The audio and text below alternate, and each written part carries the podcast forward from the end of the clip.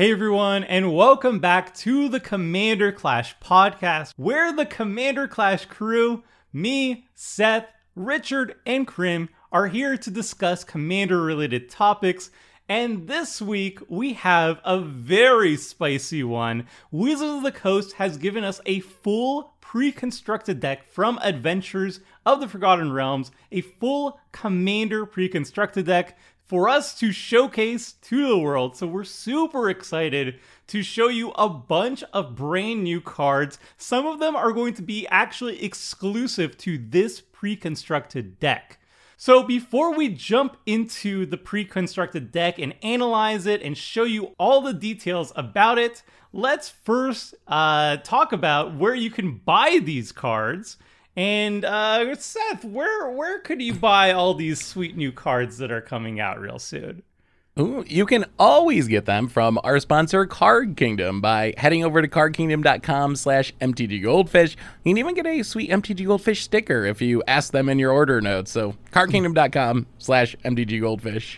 And again, thank you so much, Wizards of the Coast, for this pre constructed deck. And now let us dive into the juicy bits. So let us start first with what this deck is all about. This is Planar Portal, which is a Rakdos pre constructed deck. It is red and black and it basically lets you take the role of an arch enemy at the table, the big bad evil guy in D&D terms, and you're utilizing the dark powers found in Dungeons and Dragons, such as devils and beholders, to use your opponent's own decks against them. Uh, there's a couple main themes going on in this deck the first one is all about exiling cards. There are a ton of cards in this deck that care about exiling cards, either to steal your opponent's creatures, exiling them, or exiling the top cards of their library, or exiling some cards off the top of your own library to cast them.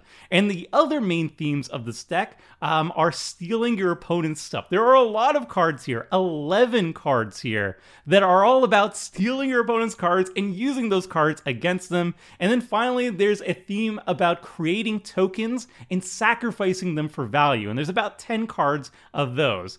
And for people who really enjoy dice rolling, I know if you're if you're big on Dungeons and Dragons, you roll a lot of dice in that game, and that's part of the fun. There are six new cards in this pre-constructed deck that care about rolling dice, so like d10s, d20s, uh, so if you're a fan of the randomness that dice provides, then you're going to enjoy this precon. Now that we have like the deck, the deck's main goals out of the way, let's start looking at the cards that are featured in this deck. And we're going to start with the face commander of this pre-constructed deck, which kind of manifests and showcases what this deck is all about. This is Prosper Tomebound. And Seth, let's kick it off with you. Let's let's hear about what Prosper's all about.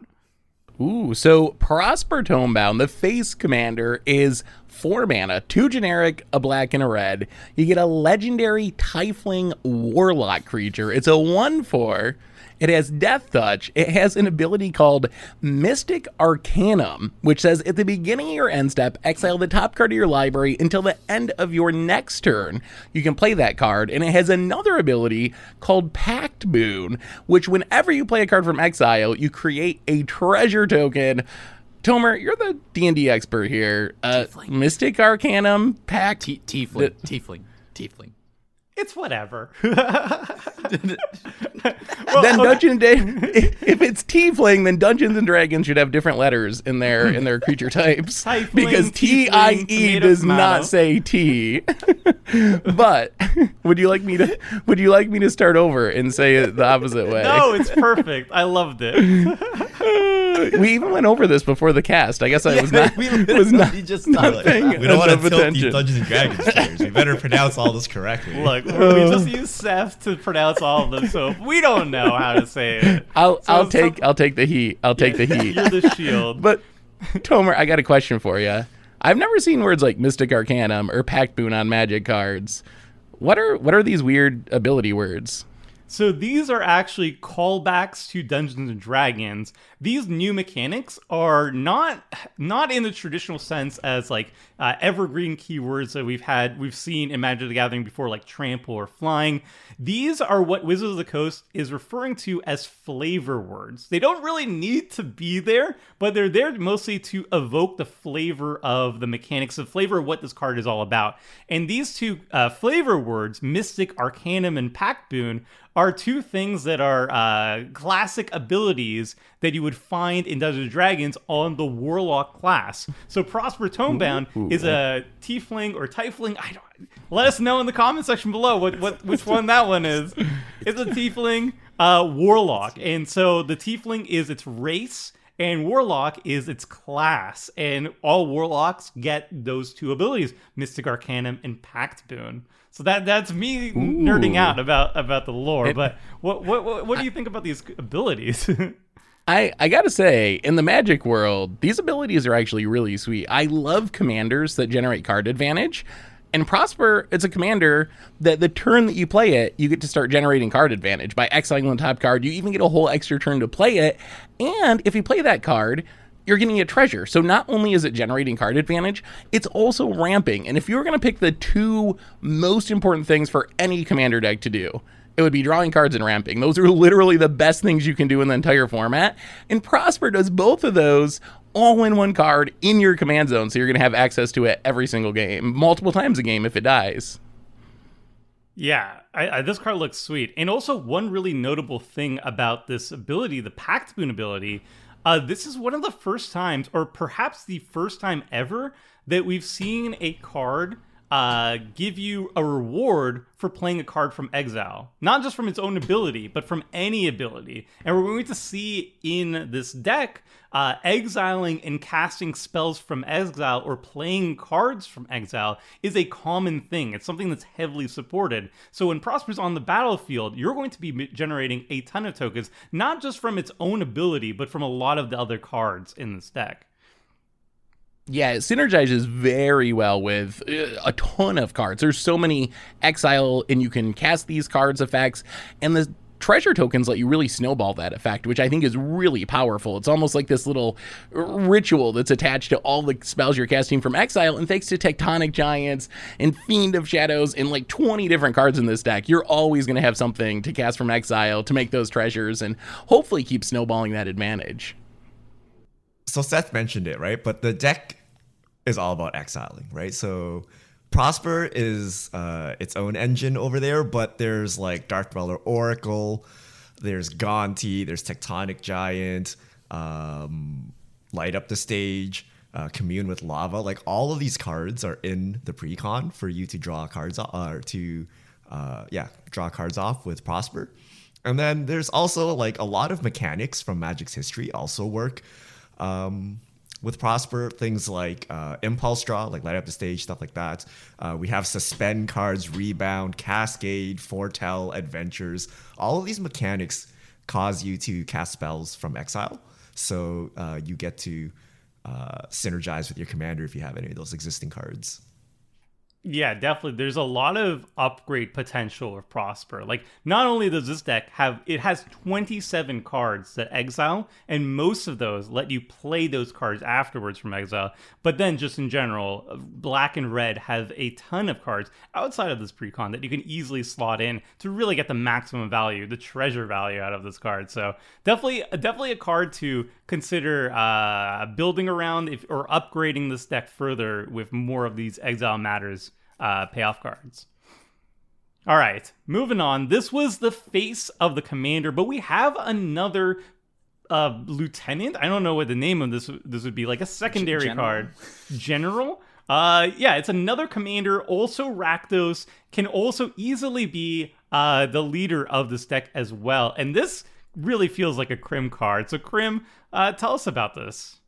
Uh, we have Karazikar, with the Eye Tyrant, which is three in a. Whenever you attack a player, tap target creature that control that player controls and goad it. And then whenever an opponent attacks another one of your opponents, you and the attacking player each draw a card and lose a life. Now, This seems pretty sweet. I love that second part, and mo- more importantly, this beholder type. I think is something uh, from D and D. I've seen a lot of this everywhere. I thought it was from Doom, but I think this is like I, I, this thing. These eye creatures look so cool. So I, I I don't know anything about D and D. I know how like some of the words pronounced, not all of them, but I know the beholders. These things are sweet. And of course, the magic side of it, where this card. I mean, I love goading, and on top of that, I love uh, polit- politicking and benefiting off of it. Actually, you'll get to draw cards. You both lose a life. It's great. Yeah, I like I like both of these things, and I guess as a D and D lore nerd of the group, I will also say beholders are definitely from Dungeons and Dragons. They're one of the most iconic uh, monsters in in that system, in that game system, and they're basically like these magical aberrations that are incredibly powerful, super intelligent, but they're also all insane, super insane, and they're incredibly paranoid.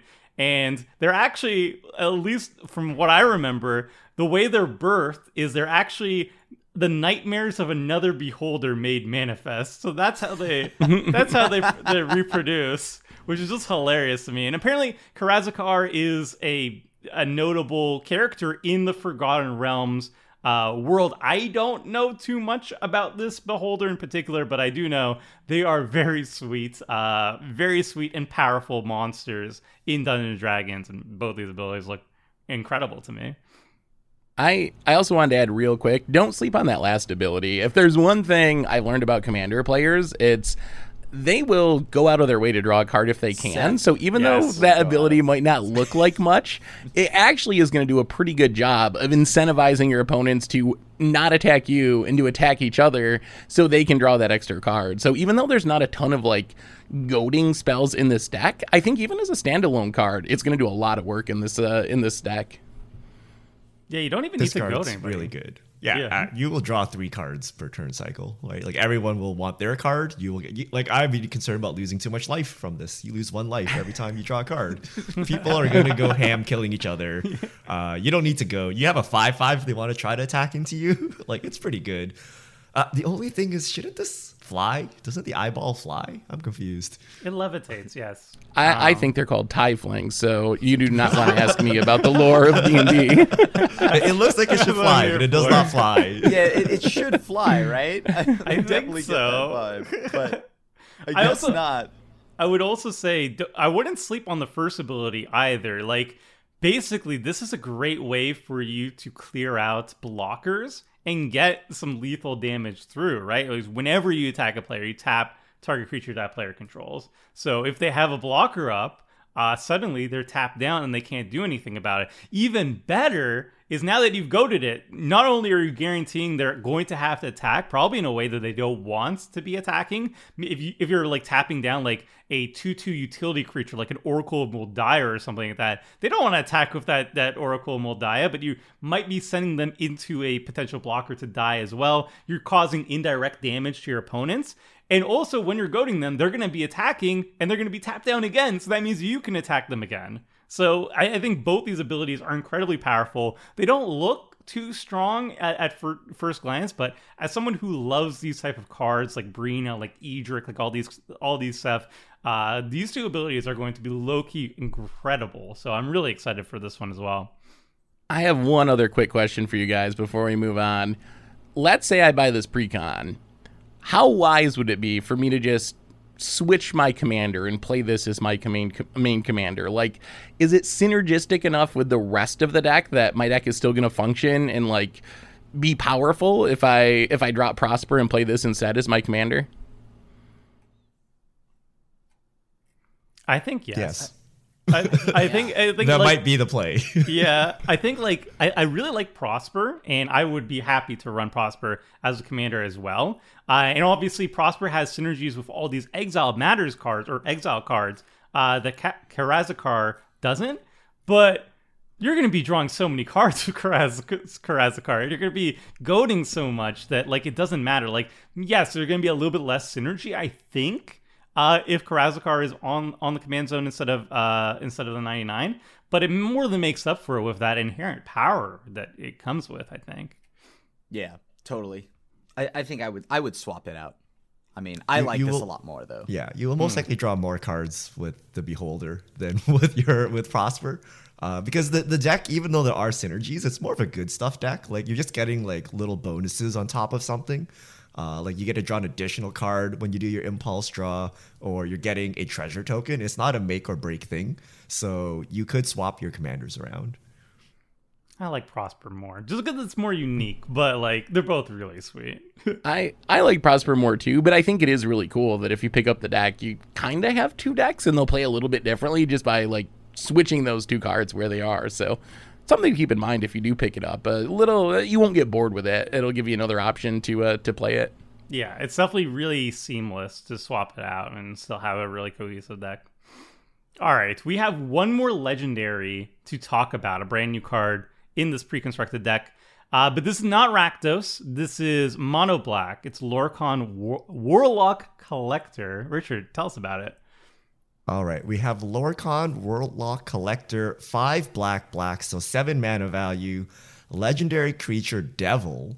It's a 6 6 with flying. Whenever a creature card is put in an opponent's graveyard from anywhere, you may pay life equal to its mana value. If you do, put it onto the battlefield under your control. It's a Warlock in addition to its other types. And if a Warlock you control would die, exile it instead. So steal your opponent's creatures on their way to the graveyard by paying life. And good news is you are in Rakdos. The deck is full of ways to kill your opponent's creatures. Uh, we have cards like Hex, you can kill six creatures uh, and get six creatures on your side if you have enough life for it. Uh, uh, Terminate, things like that. Also, note it says from anywhere. So if you want to add a little discard package to your deck, uh, you can just yoink cards out of people's hands and then uh, steal them with Lorcan. So a very a very uh, black thing to do, stealing people's other creatures on the way to the graveyard. This card's sweet, but it really scares me because I don't see much incidental life gain in this pre-con. So I know, like, you play this and you hex, and you're gonna like, I'm gonna want to cast all the creatures. There's no way I'm gonna pass up that free value, and I'm gonna end up at like two life and then die. So keep that in mind that there isn't a ton of ways to gain back your life. So if you go too far on this, you might you might put yourself in a position where you're yeah you're you're gonna you're gonna you're gonna end up dying to your own Karazikar. Look, there, there- there's actually a really good combo, which is Pontiff of Blight, which gives it has extort, so you can pay mana uh, to gain some life back, but it gives all your creatures extort. So if you steal your opponent's creatures and have like a big army of creatures, they all have extort, and you can try to drain your way back up to a healthy life total. Yeah, they they pay, they kind of pay for themselves. You still have to have all that black mana to store, but it is it, there is a little Sounds bit like of a lot. I'm I'm also Yeah, or or Zaka Relic is also in there. One of the mana rocks you can sacrifice to gain three life, so that, that helps a little.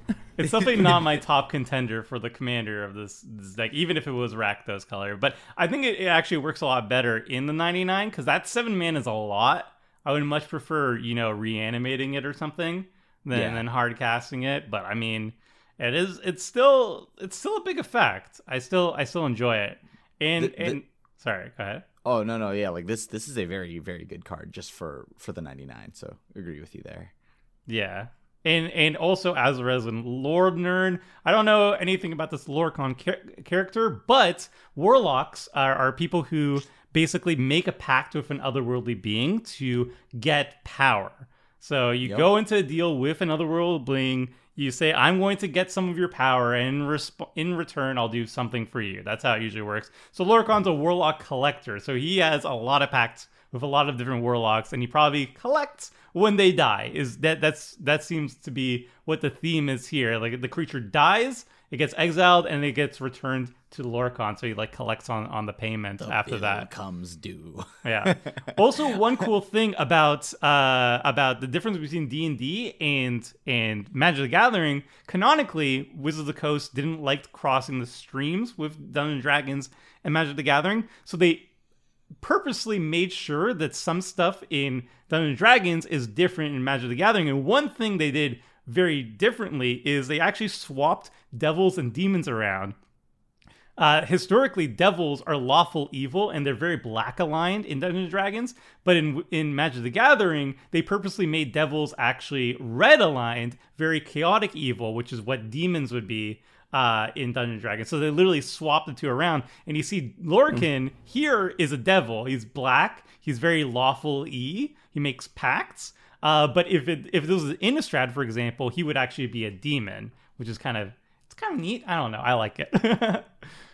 um, all right, moving on.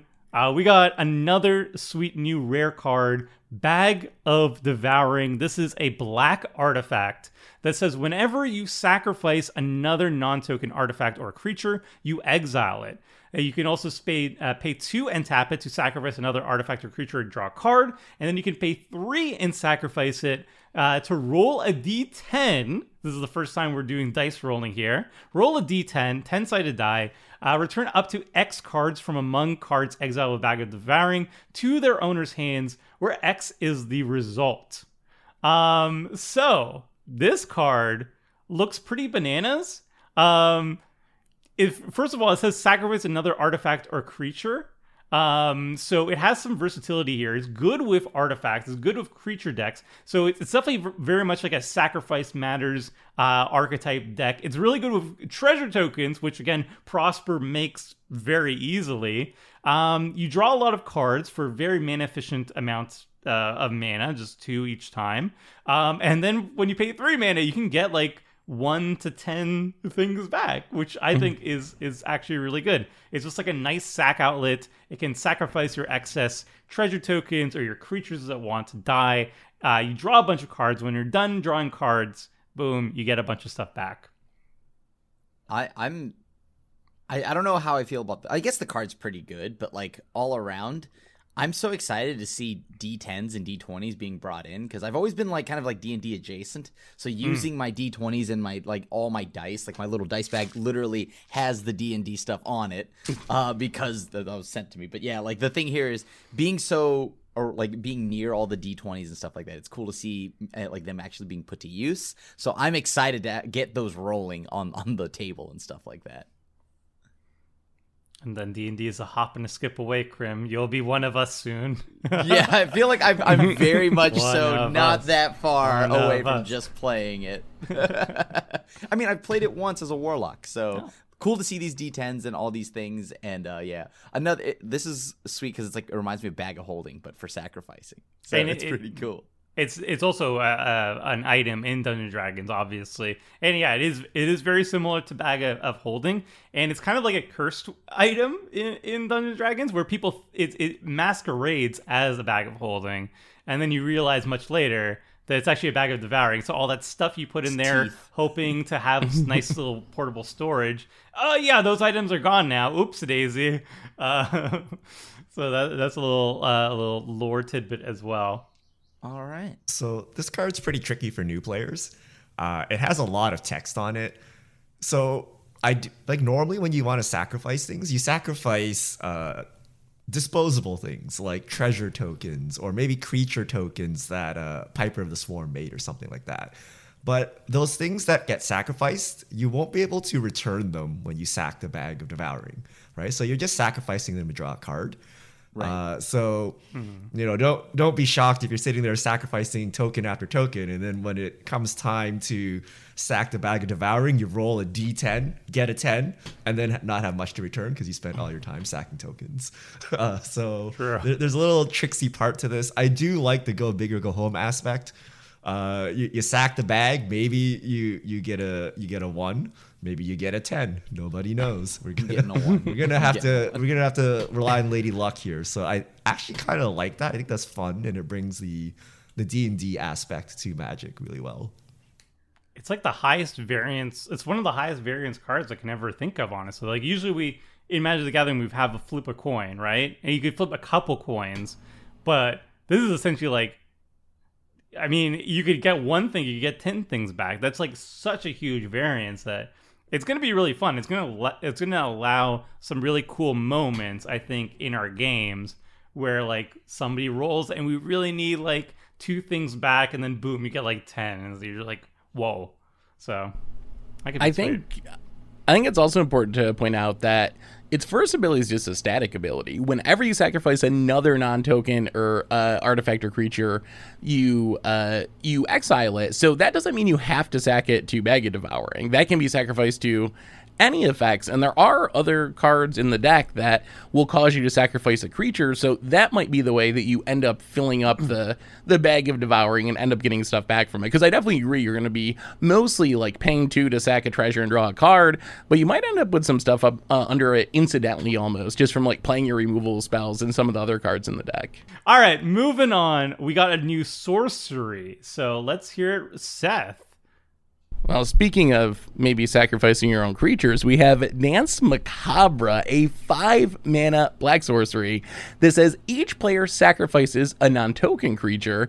You roll a d20, add the toughness of the creatures you sacrificed, of the creature you sacrificed this way, and then if you end up with 1 to 14, you get to return a creature that was put into the graveyard from uh, Danse Macabre's ability onto the battlefield. If you get a 15 plus, you get two creatures back. So essentially, a sort of expensive mass edict, but you're going to get at least one creature back from the graveyard and maybe two creatures back from the graveyard, which is pretty powerful. And it's not restricted. So you can sacrifice your biggest, most expensive creature just to up your die roll essentially and know that you can get that back along with one of your opponent's things as long as you get a pretty decent roll with your d20 such a cool card, right? It's so flavorful. I, I love this card. I, I think this is a, a yeah, like much like Seth had mentioned, it's a good way to reanimate numerous targets, and rolling a d20 along the way makes it even more fun. the the only thing I would say is it's probably going to be a little high variance because one of the downsides about edicts is your opponent gets to control them. So they're going to be incentivized to choose their smallest, least powerful creatures. So I can, there's going to be some times when this is insane and everyone's only got a big creature and you get two huge things from the graveyard. There's going to be other times when all your opponents have a Llanowar Elves or a little 1 yeah. 1 mana dork on the battlefield, and you end up not really getting that much value out of it for 5 mana. So I guess that fits with the die rolling theme, though. It's just a really high variance removal spell. I do like yeah. that it, it it dodges non token creature or dodges token creatures. So like if you are up against a token deck, like yeah, there's like a bunch of saplings, one one saplings you that are just going to be buffers for this, but like at least it dodges those. But yeah, there's gonna be like Land Llanowar Elves or Eternal Witnesses and stuff like that that can be a bummer, but it's so high variance. That's kind of the the point. yeah, I mean, the, the variance is lessened because you do have some big toughness creatures in the deck. Um, our commander is four toughness. The Eye of Beholder's five toughness. We have Pontiff at seven toughness. We have Etali at six toughness. So you can stack it in your favor a little bit by sacking one of the, the big bodies to mm. hit that 15 plus. Uh, now, if you're like me and unfortunate, you might sack like seven toughness, roll a one, and be super sad. uh, but you know, that's how it goes. that's true. That's true. Um, also, just quick ad, lore wise, this is a spell for wizards, and maybe other others other casters can do it too. But the sorcerers here are going to be spells from Dungeons and Dragons as well, which is a nice little tidbit. And speaking of stuff that we want sacrifice to Danse Macabre to get uh, higher value out of it, um, Krim, there's a, a pretty sweet uh, creature that has six toughness. It seems like the ideal candidate to sacrifice this this is a creature that's going to be a favorite for Richard and I for its two types. But uh, mm-hmm. Death Tyrant, four and a black. It's a Beholder. I love that skeleton. Richard loves that. and then of course Menace, negative energy cone. Whenever an attacking creature you control or a blocking creature an opponent controls dies, create a two-two black zombie creature token. You can also pay five and a black to return Death Tyrant from your graveyard to the battlefield tapped. So you can definitely sacrifice this. It has great toughness, but on top of that, this card on its own, uh, like it, it can kind of just spawn an army whenever your opponent is like blocking and and, and whatever, right? Like if it, any of their creatures dies, this spawns an army. It reminds me of another card in Magic, but yeah, this is a really cool way to generate an army, get sack fodder, all this stuff, uh, and it kind of synergizes really well with like you know the whatever the bag is and all of that. So this is a, a sweet card it's another eye monster, so I love it. It is. It's a death tyrant. That, that's like the special when when skeleton when beholders are reanimated. they come back as Death Tyrants. And Beholders are incredibly powerful. Death Tyrants are also incredibly powerful as well. They still have some of their magic. And while Beholders uh, fire off anti magic cones, energy cones, uh, these uh, fire negative energy cones, which is like power with necromantic powers and, and can spawn zombies like this ability. So uh, that's that's very sweet. I, I really like the lore. I'm kind of going a little bit. I, I have a science question for you, Tomer. Going a little bit. Do eyeballs have skeletons? How did we get a, how did we get a skeletal eyeball here? It's like I, I assume the eyeball is magic. It's, it's actually shooting just magic. like a perfect a perfect sphere of bone that floats Yeah. and there's like an eye socket in it. Look, we're talking about magic. It also shoots a teeth. negative energy cone, and it's floating. All right, Richard, are we gonna pick It- apart? no, it only has Menace. It's not floating. There's no flying. It only has Menace. Which is weird because it should have flying. Look, it, it flies, but it can't fly really high off the ground. Yeah. So that's it's the main floating. issue. That's that's different. Yeah. we don't have a That- that float is actually- ability in magic yet. yeah, floaty. I, th- I think I- floating is pretty much menace, right? Like- yeah, ba- basically. Well, I'd be Uh, scared as far- of this. As far as magic play, this card actually has some sweet synergies because you can perhaps sacrifice a creature that you attack with, even if your opponent doesn't block it. That still counts as it being attacking. Like it just has to be declared as an attacker. So you can maybe make a 1 1 token, which the deck has a few different cards that make relatively useless 1 1 tokens, but make like a 1 1 rat token, attack with it, sacrifice it to your bag of devouring, draw a card, and upgrade it into a zombie along the way. So there are some really cool little tricks and synergies that this card offers, I think, to the deck. yeah. And the fact that you can just keep reoccurring this is pretty sweet. Mm-hmm. Yeah, you're pretty free to slam it into big creatures, knowing that if it dies, you're going to get a zombie out of it, and you can just put it back into play from your graveyard. Wait, wait, that doesn't work because bag bag of holding exiles, right? It replaces the death trigger. oh, dies. Oh no, you don't. You don't want to. Oh, Attacking oh. Wait, you no. Control. Yeah, it dies. It- only if you sacrifice it. I'm so Oh. Yeah. confused. so if, if you sacrifice with bag of holding, it doesn't work. But if it dies in combat, it's fine. Yeah. yeah, yeah, yeah. right. You want to sacrifice tokens, I think, in combat, not this. Yeah. All right. Well, moving on. I, I told you how, about how like beholders are insane and also incredibly paranoid. So, Richard, tell us about fevered suspicion, which is basically showcasing what happens when a beholder is getting a little bit too paranoid, maybe goes off with the pew pew lasers a bit too much. Fevered Suspicion, a sorcery at eight mana value, so six black and a red. Each opponent exiles cards from the top of the library until they exile a non land card. You may cast any number of spells from among those non land cards without paying their mana costs. And it has rebound, so at the beginning of your next upkeep, you may cast this card from exile without paying its mana costs, which conveniently works with your commander.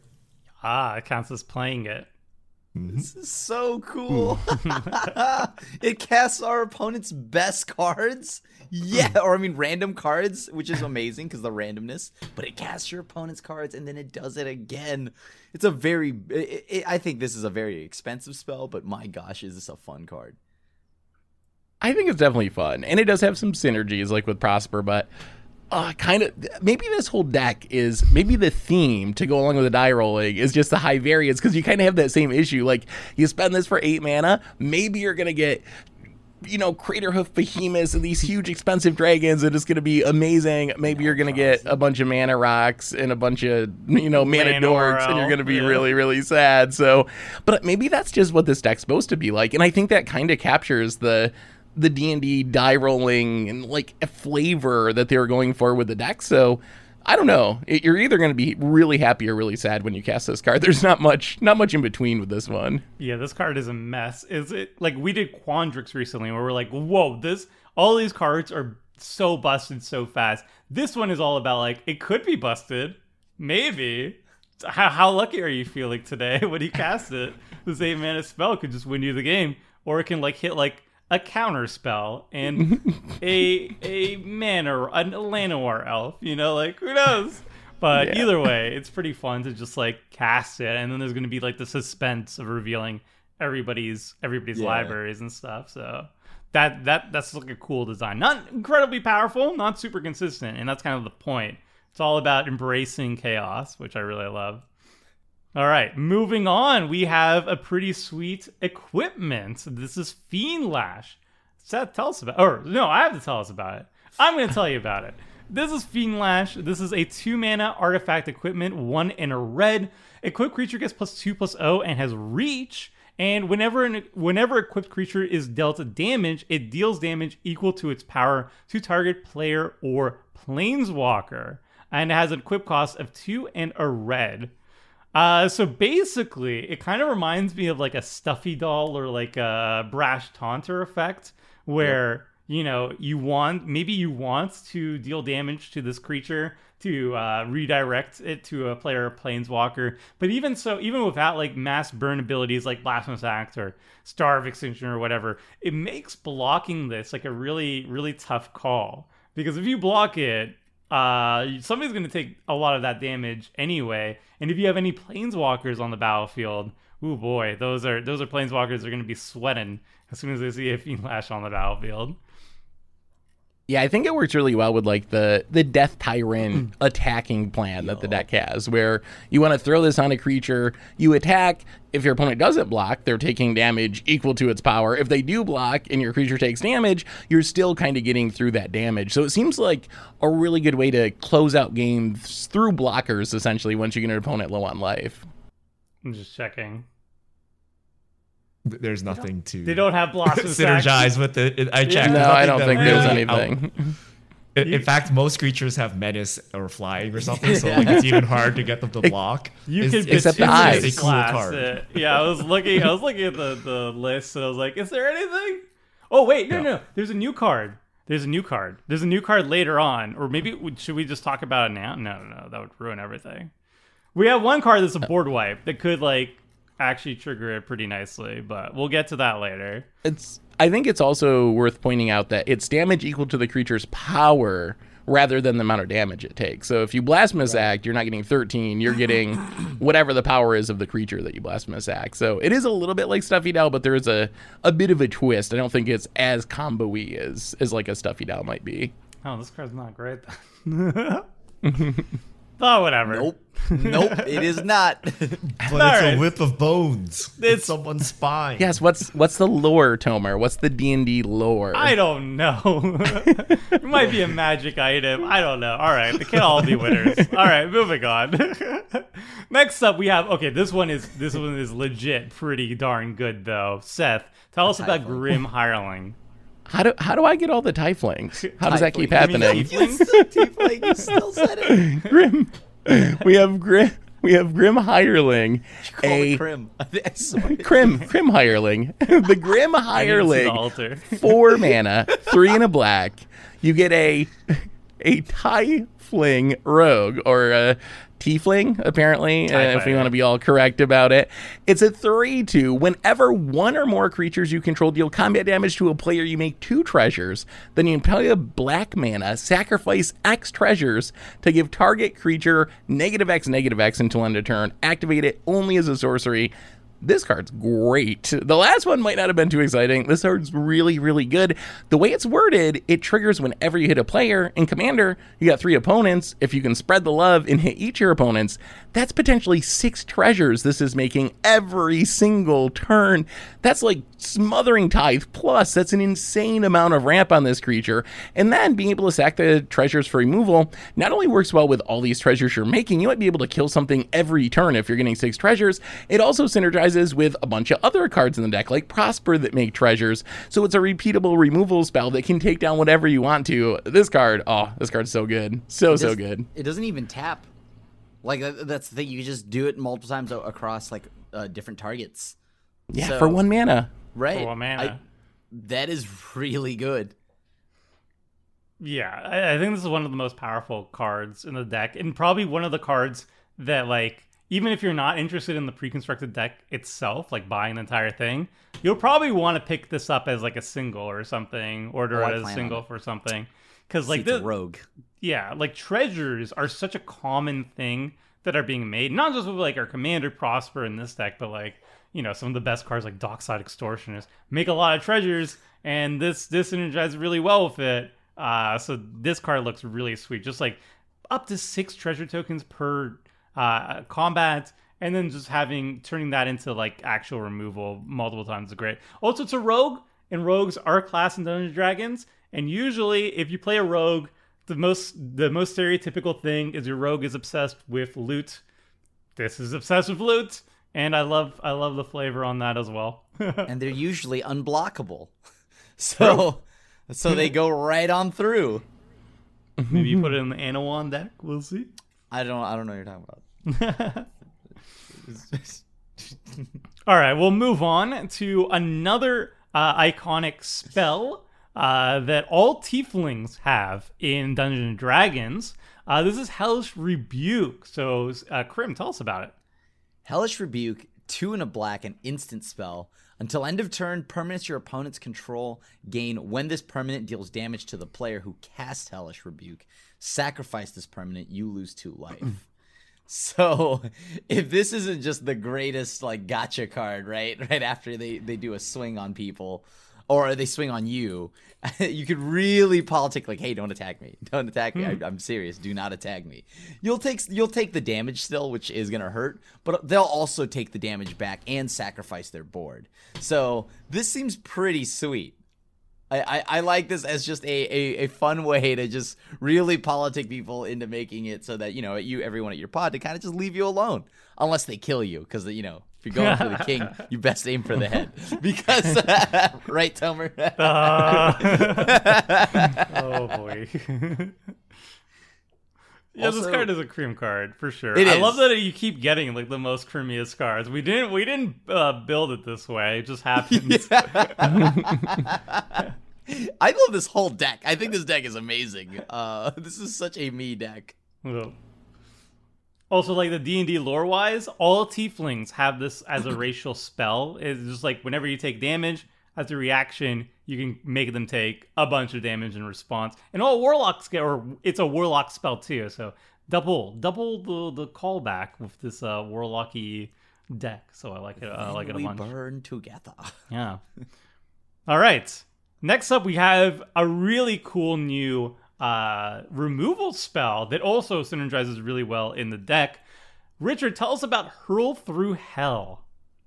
All right. We have Hurl Through Hell. It's four mana value, two generic, a black, and a red. It's an instant. You exile target creature until the end of your next turn. You may cast that card, and you may spend mana as though it were mana of any color to cast that spell. So uh, it, it's removal. And then there's a little upside here where you can just uh, use your mana to pay that uh, play that creature. And again, if you have Prosper out, it's a it's a double here. Uh, you get the synergies. But Rakdos? Stealing people's creatures. until the end of your next turn too you can cast that. So so like that's nice. It go it isn't like until the end of the current turn. So that's gonna be pretty major. Uh and, and i i love this. And it's an exile spell. This is this is such a good removal spell for a crimmy deck. I love it. All Yeah, it's still fine just killing something for four mana. It really does hit all the all the flavor points in the deck. It works with the commanders of the deck. It works with the like stealing your opponent's stuff theme. This card is like I don't know if there was a mascot of the deck. I think Hurl Through Hell would be be my pick. It just like really describes what the deck's trying to do. And like you were saying, Tomer, exiling something for four mana is not bad, and exiling is pretty relevant in Commander because a lot of decks are, you know, recurring their creatures from the graveyard, have synergies like that. That's a way to get rid of them forever, which is really nice. Yeah, like this this to me looks a lot more a lot more than just an exiling a card, by the way. This is exiling a creature and then also like essentially to like drawing a a spell or drawing a creature cuz next turn I know what I'm doing, right? I'm going to play this creature unless it like is absolutely like not useful at all. And also, the the spell itself, uh, I do remember it as one of the most iconic uh, spells a warlock has access to in Dungeons and Dragons. If they are of, I think, an infernal patron, one of their capstone, one of their highest level abilities is they just like target a creature and they literally send them through hell for a turn and they just like experience tor- horrible horror horrible horrors. They're banished to hell for x amount of time i'm not sure how long. They come back they take a ton of damage as well and it's just like it's just a very unpleasant experience as you can see as you can see it depicted in the artwork so that's just fantastic as well. All right moving on we have a very uh, unique very dungeons and dragonsy board wipe um, and this is just depicting, you know, your average an average adventure, as it were. Uh, it's very reckless. This is reckless endeavor. Richard, tell us about it. Uh, okay, we have reckless endeavor, five red red sorcery. Roll two d12s and choose one result. Reckless endeavor deals damage equal to that result to each creature. Then create a number of treasure tokens equal to the other result. So you get to roll two dice. One of them just hits all creatures. The other one is how many treasures you make.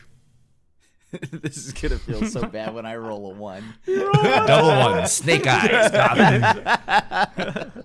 That's kind of. Uh, I mean, uh, even an average roll though, like let's say you're rolling d12, so what, like six is right in the middle.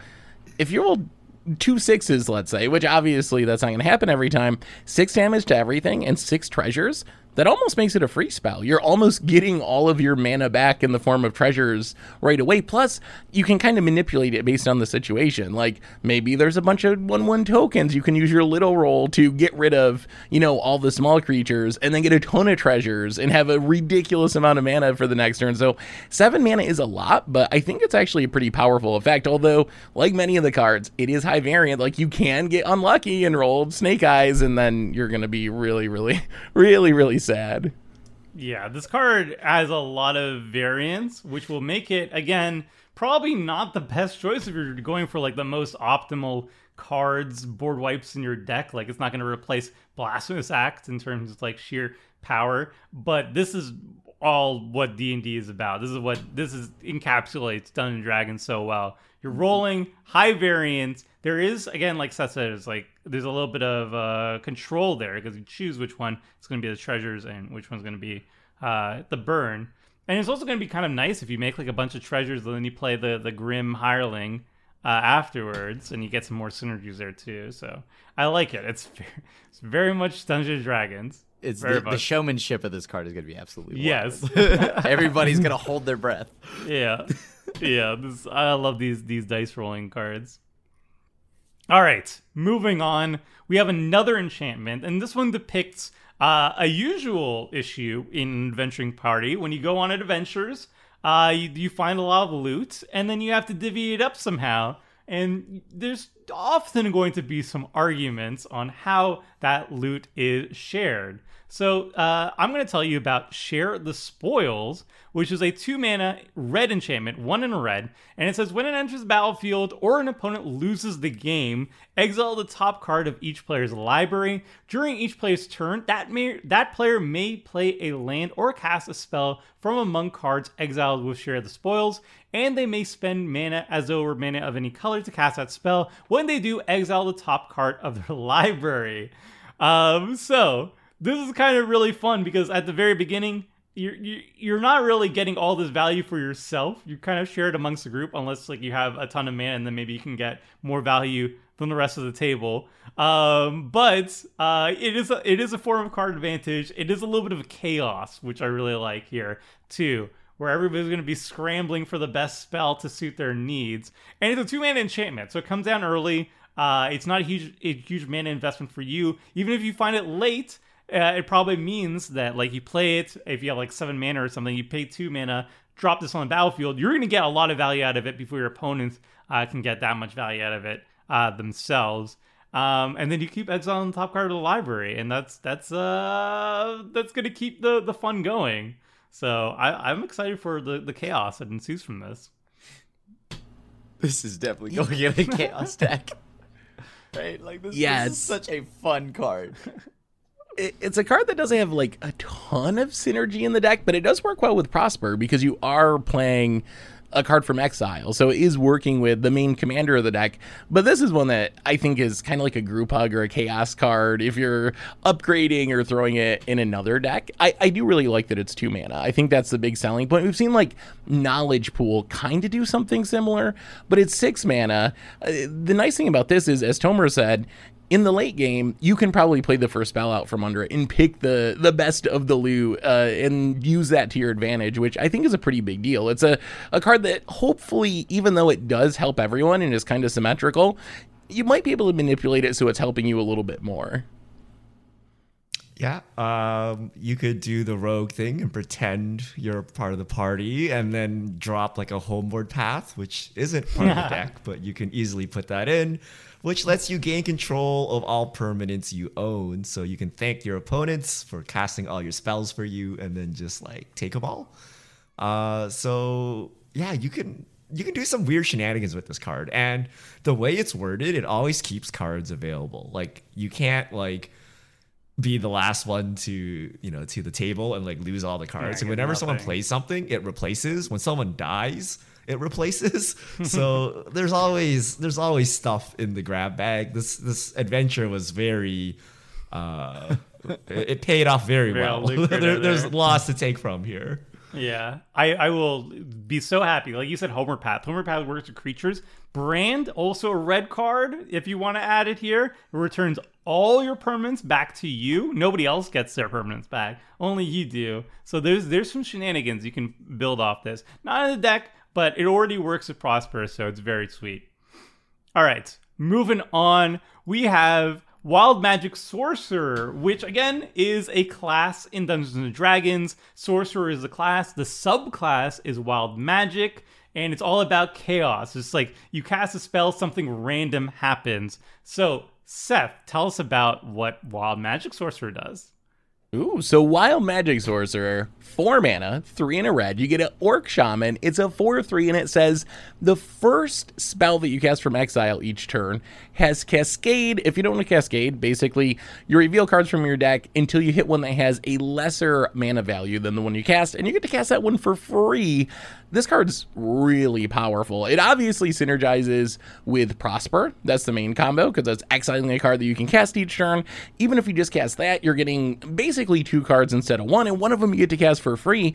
But there's also a bunch of other stuff in the deck. We have Cascade. Cascade cast spells from exile, so it essentially doubles up cards like uh, Throes of Chaos or Bituminous Blast that are in the deck that cascade. We have rebound spells. Rebound. On the rebound it casts from Cascade. If you cast a, a Fevered Suspicion, when it comes off rebound, that's an 8 mana spell. You could be hitting almost anything in your entire deck and getting it for free just from having this on the battlefield. So the card's really good. It synergizes with the commander and a bunch of other stuff, and it offers a ton of free value. Again, it's it's card draw and ramp put together. That's what makes the cascade mechanic so powerful because you cast it for free and you're drawing an extra card. That's what commander decks want to do. So I think this is another one of the more powerful and synergistic cards uh, in the entire deck, really. And it's so cheap. It's only like four mana. Usually something like this is attached to like some kind of like six to seven mana uh, permanent, right? So this is only four. Yeah. So I, I really like that. It kind of reminds me of like mono red Rashmi, Eternity's Crafter, because I think Rashmi has a very similar style of card where it's like she's kind of almost like Cascade, where like if you don't cast, if you reveal the top card of your uh, library, if it's like converted mana cost less or mana value less, uh, then you get to cast it. But if not, you put it into your hand. This one will always cast something, and it's just in red. It doesn't have to be in Simic. Um, so I can even see this card being like yoinked out of the precon and added to a deck that's more like draw go. You know, so uh, you're always casting spells every single turn, and you're maximizing that sort of uh, deck as well. Um, so I feel like it's cool here, but it's also good uh, in other decks as well. Which and it's just like a high power card. Yeah. All right, next up, we have another magic item for from Dungeons and Dragons. Uh, this is Bucknard's Everfull Purse. Krim, tell us about this one. Bucknard's Everfull Purse, two mana, artifact. Pay one and tap it. Roll a d4 and create a number of treasure tokens equal to the result. That player to your right gains control of Buckhart, Bucknard's Everfull Purse. This okay, that's that's just a lot to say. Um, Buckner. Okay. Bucknard's ever full purse. Okay, uh, easy. I I love I love the this this is just like such a fun party mechanic, right? Like this is such a party thing that you can throw into the game. Uh, and, and rolling a d4 anytime you get to roll dice and, and, and make some treasures pass it along this is going to be a good time because you know for a matter of fact somebody's going to roll real poor and and they're going to just pass it over right so like this this just seems great like this, everything so far in this deck is just so much fun, and it's actually turned. It could turn your commander tables and pods into like just a full on party game. And, I, and I'm kind of here for this. It's a bit of a group hug. Yeah, everybody's group hug. Everybody's group hug. I think that the deck naturally breaks the symmetry a little bit because most people probably are not playing cards that synergize with treasures. In this deck, we've been talking about them all Yeah. through this video, like sacrifice treasures to kill things and other abilities like that, sacrifice treasures to draw cards. So even though sure, everyone is theoretically going to benefit the same with a bunch of luck thrown in, but everyone's going to be getting treasures, hopefully you'll be able to use them more effectively than your opponent. So even though it's symmetrical, you kind of naturally break the symmetry, I think, a little bit. Yeah, yeah. You, you you're hoping at least that you edge out just a little bit more than your opponents do, but regardless, still very much so like a, a light group hug. You kind of feel here. If you're also feeling like a meanie, uh, if you have Bag of Devouring on the battlefield, you can activate the purse, and in response to uh, the ability, you sack it, right?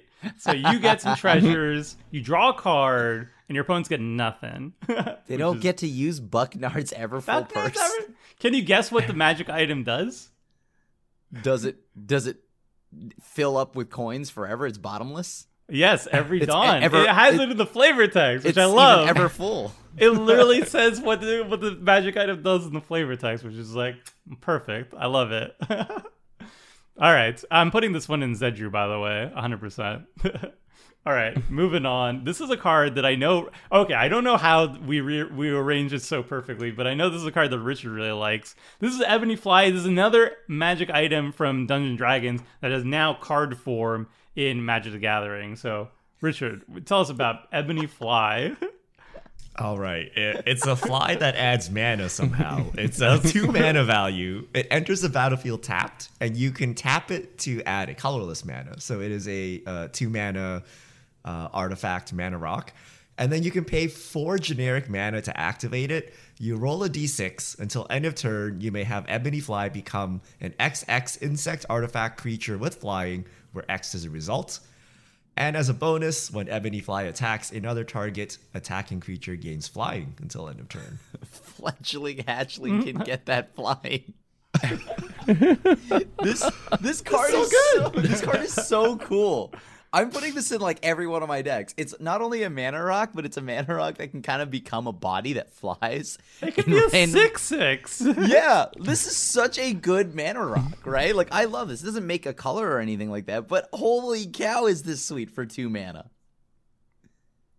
I, I mean, Hmm. oh, go ahead, Domer. I it comes into play tap. That's like the main main problem. Right? It's like not Mind Stone, not Everflowing Chalice, Right. not Thought Vessel. There's like a bunch that I would run over it. But even so, like I, eventually, there's going to be a two mana rock that I want in. Like I need, t- I need like ten, you know, mana rocks in my non-green decks. This is definitely making the cut. I think pretty easily. It's a, it's, it's a threat. It's a freaking threat that gives evasion. right? That's so sick. Hold on now. you say okay. threat. It gives you indestructible. It gives you invincibility. Okay, I, I hold four mana. Are you gonna risk me rolling a six to kill your five five? Like, are you really gonna take that risk? Even Yes. though, in all likelihood, the average is three, right? If you have a five five, it's going elsewhere. You're not gonna risk being that one guy that got got by Ebony Fly, right? So, this is like the ultimate defensive man rock, and I. I really like it. You just hold it there. You're like, what you gonna do? You want to test Lady Luck today? Well, que- question though: If I don't like my result and I need a mana sink, can I pay four to roll again? yes. Yes. Yeah. Yes. Yeah. Oh, the fun is endless then. Or it could be worse. I, I am not as I am not as high on this fly as the rest of you all. Uh, I like it. I like it.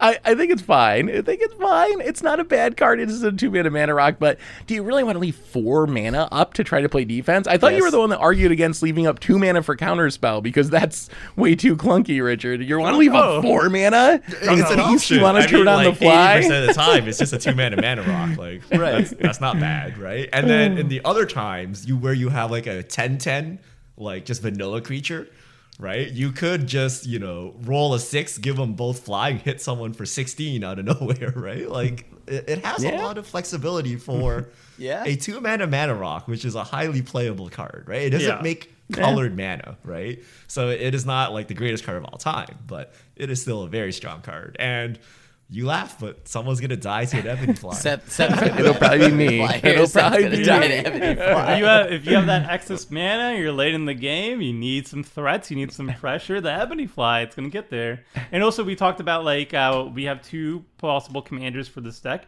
Not as good with Prosper, no synergies there. But with Karazikar, uh, if that's your commander, you know attacking is now very beneficial for you. This is a body that. Or it's, it's a mana rock, very respectable mana rock, does a good job. And then later on, if you need to draw a card and you need to, you need to hit with something, Ebony Fly's got got your. Got your More back. importantly, we can fix Watsy's mistakes and give our eyeballs flying. yeah, oh yeah, yeah, yeah, Ah, You can now have a yes. flying beholder. Okay, Yeah, yeah, this yeah. the most Flies. important aspect of the card. Right, right. I should also mention that this card and the last one ever, Bucknard's Everfull Purse, these are both cards that you're going to be finding in uh, amongst multiple of the commander decks. It's not exclusive to Planar Portal.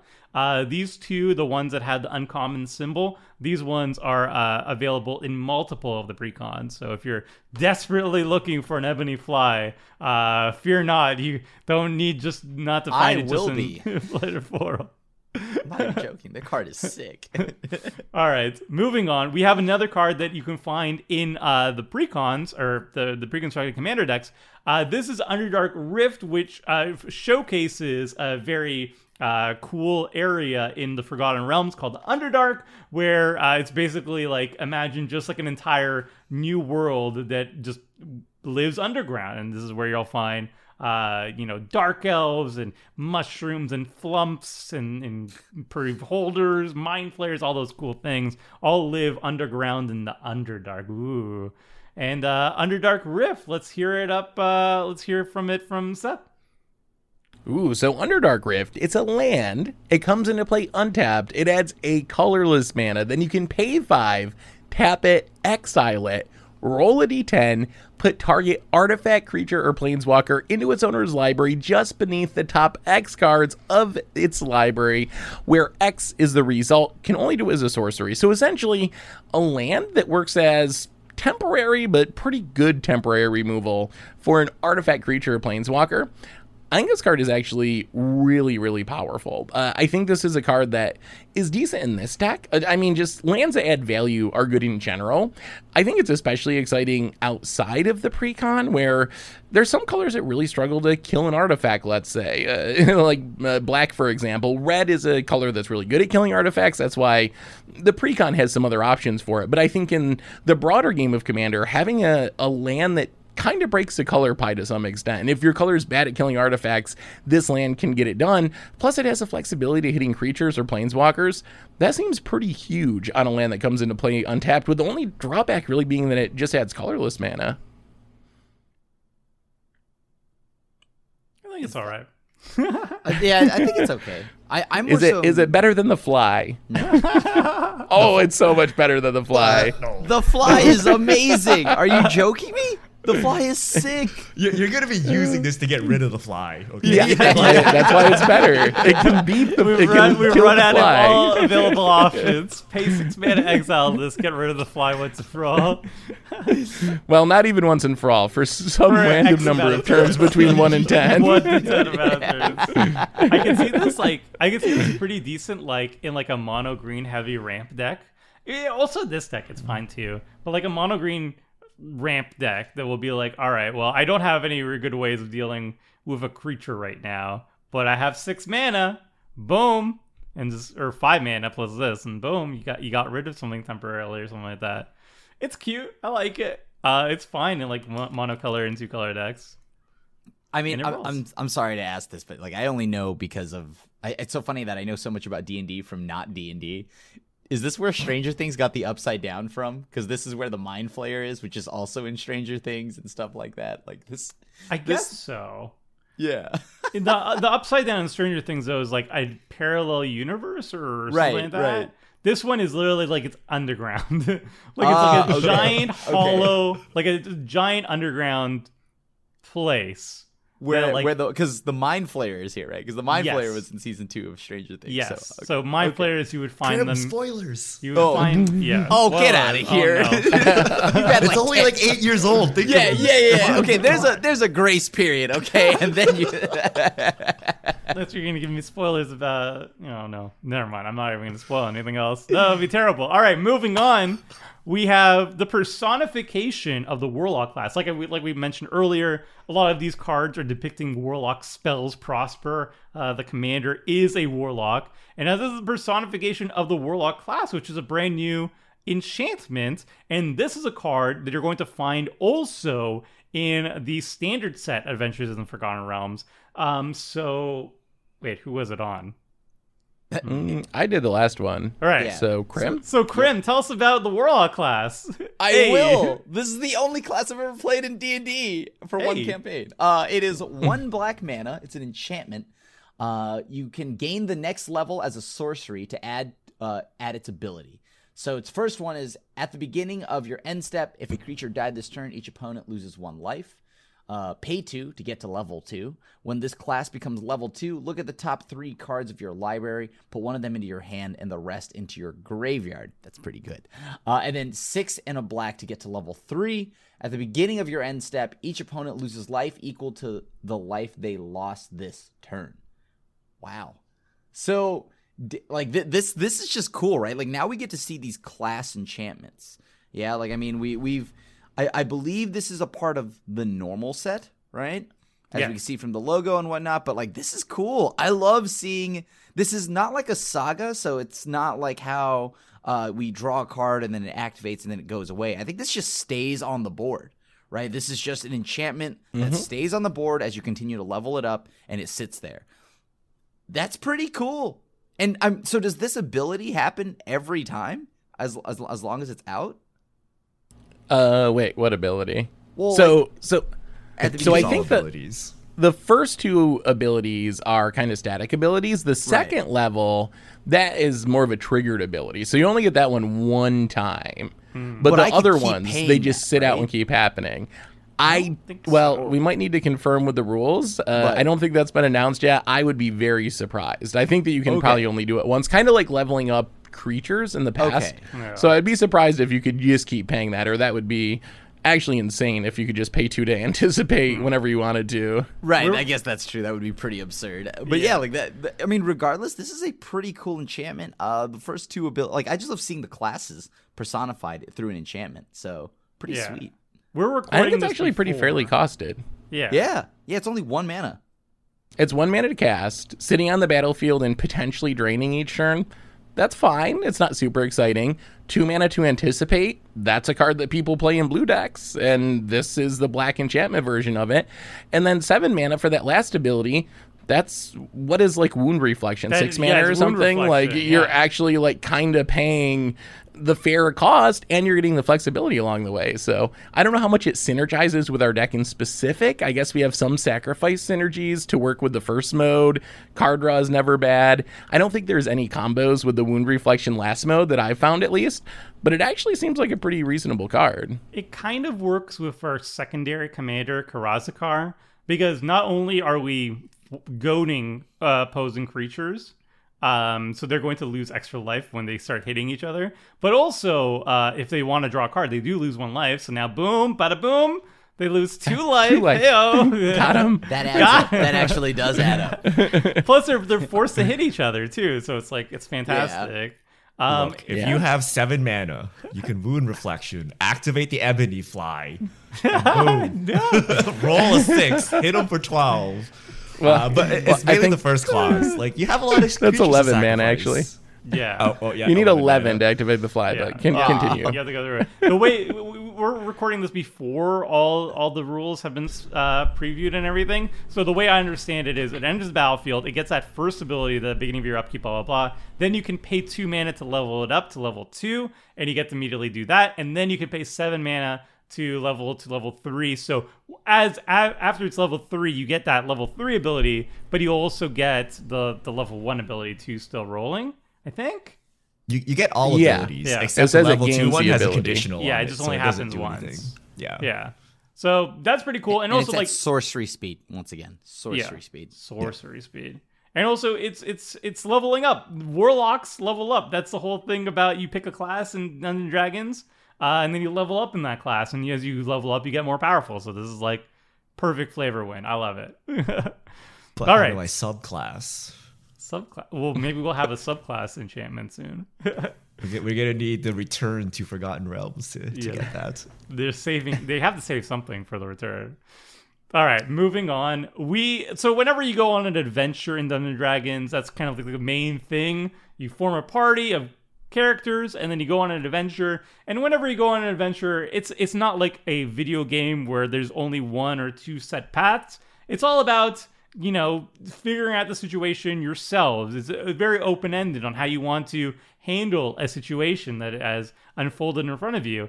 And those are personified by cards like you find prisoners. So tell us about it richard. All right, one in a red, so two mana value at instant. Uh, you get two options: break their chains, destroy target artifact, or interrogate them.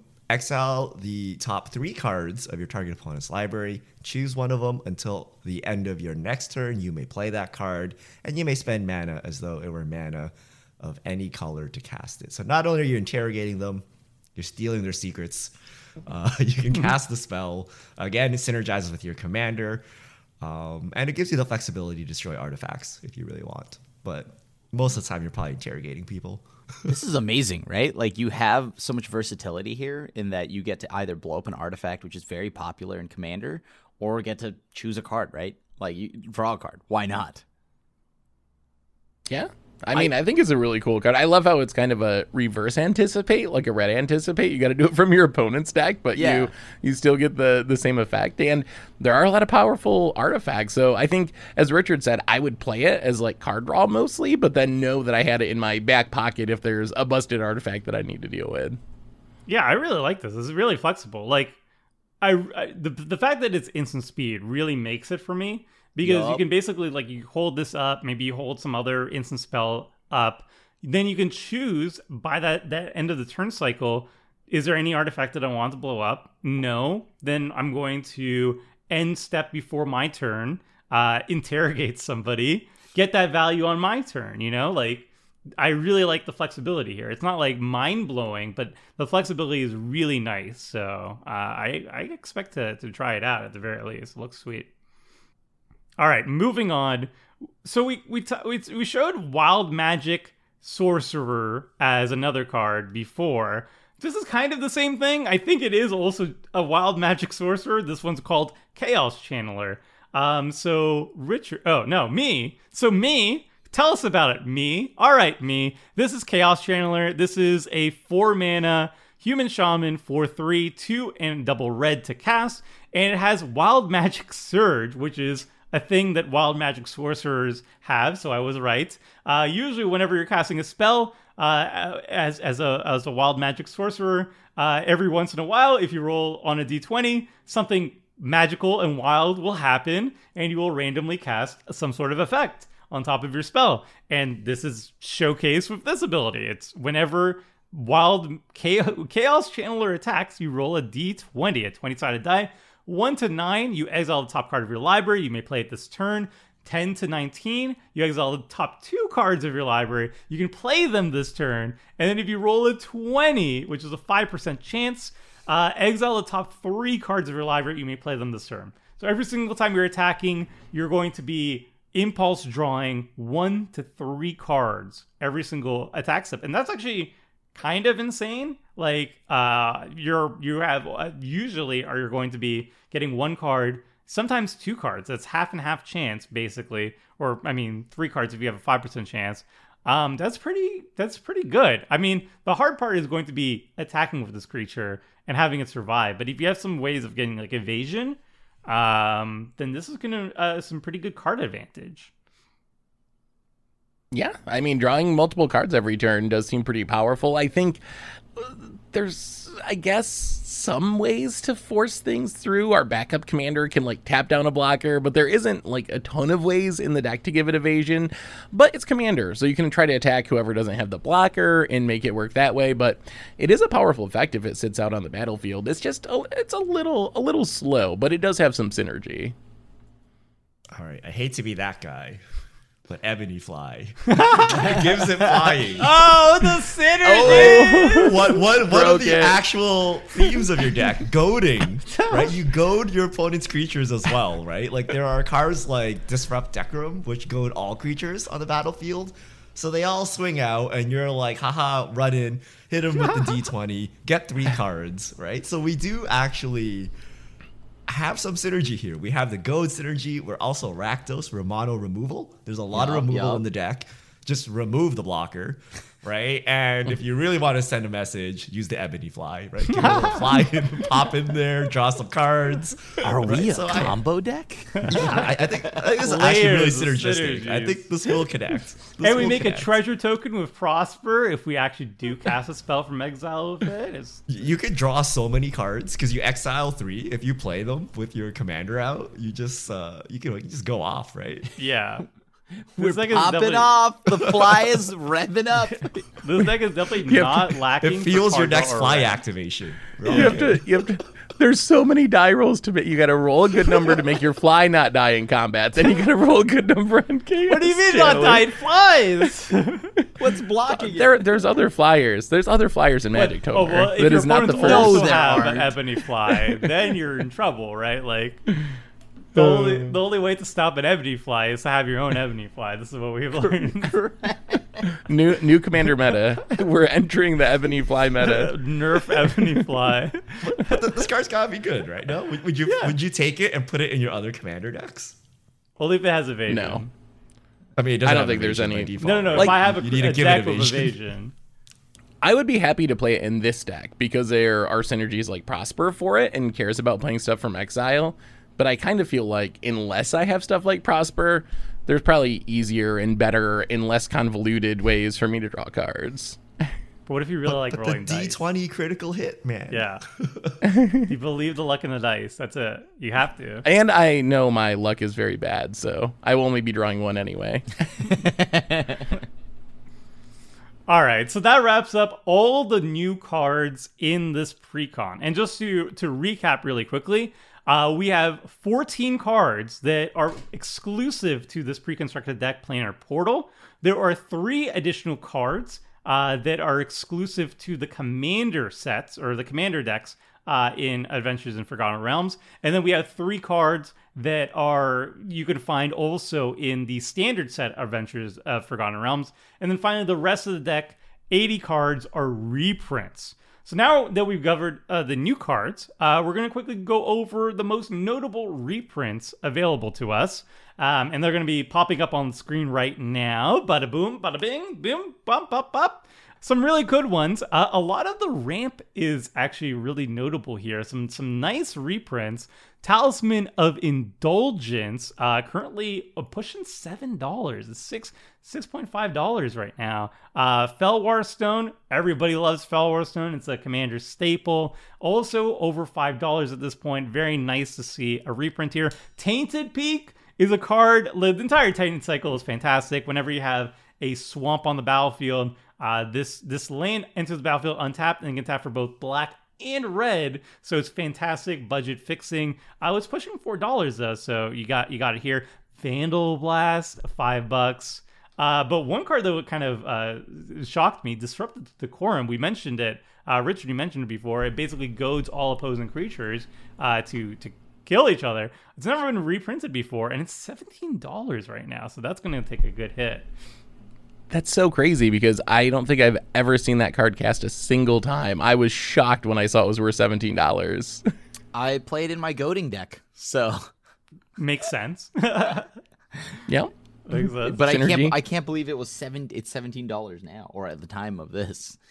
The mana rocks are, are huge because those are cards that even if you ended up upgrading this deck or changing it, those are legitimate commander staples that are going to go in all kinds of different decks and you're going to be really happy to have in your collection. Flowers six dollars. Yeah. And also a lot we talked about there was like a token sacrifice theme. You don't really see them in the in the new cards that we just talked about. You can find them mostly in the reprints. Um, so like Piper of the Swarm, Chittering Witch, Witch, and Ogre Slumlord. These all make rat tokens, and the Chittering Witch sacrifices any creature to, you know, remove small creatures. Slumlord makes creatures when stuff dies, and Piper the Swarm can actually take uh, your rat token, sacrifice them, and uh, steal opposing creatures. Very, very nice. Um, and Marionette Master is also one of the biggest finishers in the deck as well. Uh, whenever an artifact dies, uh, you drain your opponents, and we're all about making treasure tokens, so that is some nice synergy. Uh, so some nice reprints here.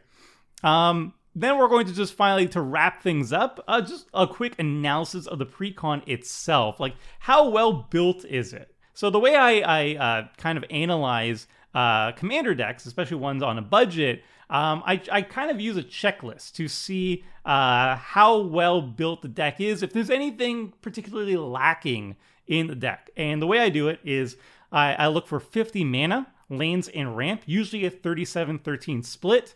Uh, 10 card draw, cards that need two or more cards in hand. 8 targeted removal, split between creature, artifact, enchantment removal, and I also count counter magic here. Uh, and 3 board wipes. Creature light decks might want one more, while creature heavy decks might want one less. Uh, 2 graveyard recursion spells, 2 flexible tutors, uh, but at higher budgets, you know, run a couple more tutors for more consistency. 1 graveyard hate to keep graveyard decks honest, and then at least one finisher, something that can win the game without too much setup.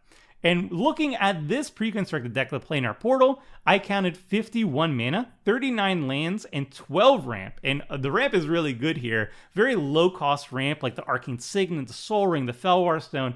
Really, really good, impressive ramp. One of the best I've ever seen. 12 And the fly. removal. And, And the, the fly. The fly Don't, a don't forget the fly. We, we fly- can't that's forget the fly. finishers. That's under Yeah, finishers. that's the win con right there. I didn't, I didn't count it there, but you're you're you're selling me on it now. Uh, there's 12 targeted removal. Some really good ones here. Some that are kind of expensive, but you know a good mix. Four board wipes. Uh, you know, reckless endeavor can sometimes board wipe at least. Uh, one graveyard hate. The Rakdos charm. Buza, love it. There's 19. I counted 19 card draw uh, engines in this deck. Some are slow, some are incremental, like Prosper Tomebound. Some are a little bit faster, like Light Up the Stage or Ignite the Future. So there's a really good mix here. It leans more on incremental card draw, but when you have multiple card draw engines, it seems like this deck is really well suited to go a long game where you're just constantly getting value out of it. And then there's like three ish recursion spells. Uh, Direfleet Daredevil is a chemister. No tutors, but that's normal for a pre constructed deck. You don't want to give new players a deck that they've never played before and say, go search your library for cards. That's not good. And then finally, we have finishers. I, I counted Marionette Master as a big one, if especially if Prosper is your commander. And there's a ton of theft effects. Uh, they're just stealing your opponent's uh, cards and making them uh, kill each other with it, or use goad effects like Karazikar or Disrupt Decorum to make them kill each other with the creatures they have on the battlefield. I think overall, really good stuff here. I, I'm really impressed by it. All right, so we covered the precon. We went over the cards. We told you why you should like it, um, and that should be pretty much it. Uh, what do you What do you all think? What, what What's your closing thoughts on on this pre-constructed deck? And and what are, what would be something that you would consider upgrading? Is there an, is there anything that pops up in your head? I, I think the first thing that pops up is is uh, a Valki actually, but that's because you're in Rakdos, so you got to play Tibalt, right? Mm. Because he's a Lies. tiefling. You got to play all. I mean, flavor wise, I think you got to just play all the Tibalts. Yeah. you got to throw as many of those as you can in there. Functionality wise, don't put them all in there. Just play only Valki or something like that. Um, there's also, uh, oh man, there's a few things actually. Holy cow! I mean, I, I think there, there's the obvious ones, right? Like you know, light up the stage if that isn't already in here. Uh, It's- it's in like there. that. We have it in the documents. Oh wow, I made a list. There's a long. it was okay, a leading question. gonna- We're gonna skip that one. I really, I really like this deck. The deck is maybe the most random feeling and Rakdos feeling commander deck that we've ever seen. There's just so many crazy things that can happen with the deck. I will say the part of the deck I dislike is I really hate the rat, the rat token theme. There's only three cards. It's gonna be really inconsistent. I kind of get what they're going for that you can like sacrifice them for value, but my advice would be to take that out and like focus more on the main theme, especially if you're building around Prosper. There's really good cards like Stolen Strategy, Jeska's Will that are great sources of card advantage that let you play things from Exile that seem like really really good upgrades. So that would be my first steps is try to take out the the rat token sub theme. Don't know, throw them in your your binder and build a rat deck eventually or something and add in some more Exile based Prosper cards. So I really like the flexibility of the deck. Uh, we talked about a lot of synergies, but they're pretty loose synergies. Like I don't think you even need your commander for this to work. Uh, like Yeah. light up the stage is just a good card. Commune with lava is just a good card. Atali, like yes, they get a bonus with your commander out, but these exile uh, card draw, like they're just good. And because you have a lot of little sub themes going on, you can change your deck to suit that. Like maybe you really like rat tokens. So you can go all in on the rat token theme. Or maybe you really like stealing people's stuff. You go all in on that. Or you just like drawing cards, right? You just draw more cards. uh, the, the flexibility of the deck lets you do this without losing too much. It's not like other precons where like if your commander's not on the battlefield, you're having a rough time. This one is like a nice bonus. Uh, I would say this is kind of like a good stuff deck. Like you just have good cards across multiple strategies, and there is some synergy there. But if your synergy doesn't come together, it doesn't all fall apart, right? Like you, you're, they're still good cards, so you can just go with that. yeah. I mean, and- oh, you can do the goad strategy because there's tons of stuff in red that you could goad away with. Yep. Yeah, I, I definitely agree. It, it really feels like it, it has some synergies. The commanders do bring something to the table, but it's not all in on them, and it's not using it's not it's not using the commander to make good uh, bad cards good. It's just a commander that happens to synergize with good cards that have been collected here. Um, so you could definitely you could definitely make it a little bit more powerful by maybe cutting you know some of the, the rats, maybe some of the dice rolling things, but it really depends on what you want out of this deck. And if you really like dice rolling, then you could go ham on that as well too. And if you're interested on how to power up this deck, if you like this pre-constructed deck, you want to pick it up, but you want to make a couple swaps to make it a little bit more competitive, a little bit more higher power for your play group. Well, good news, friends. Coming very soon, the next day even, uh, we're going to have a pre-con upgrade video and article made by me. I'm going to show you how to upgrade this deck with a budget of $20. And I'm going to show you with basically about 10 swamps how to take this deck, optimize it to make it uh, more powerful and, and more uh, viable at, at higher level tables. So, very powerful, very strong and good deck right out the box. But if you're interested in a precon upgrade, that will be coming out very soon. So that's it for uh, our uh, upgrade or our precon. Ugh. So that's it for our pre-con video. Thank you so much, Wizards of the Coast, for letting us showcase this free preview. It was a ton of fun to go over it. I'm gushing about all the lore about it and the mechanics. It's really sweet, and I can't wait to get my hands on these cards. So that's it for uh, the podcast, everybody. Hope you enjoyed. Thank you so much for sticking to the very end. And if you want to see high res video or high res uh, images of all these cards, including the deck list, we'll have all of that in the video description below. So until next time, friends, see ya!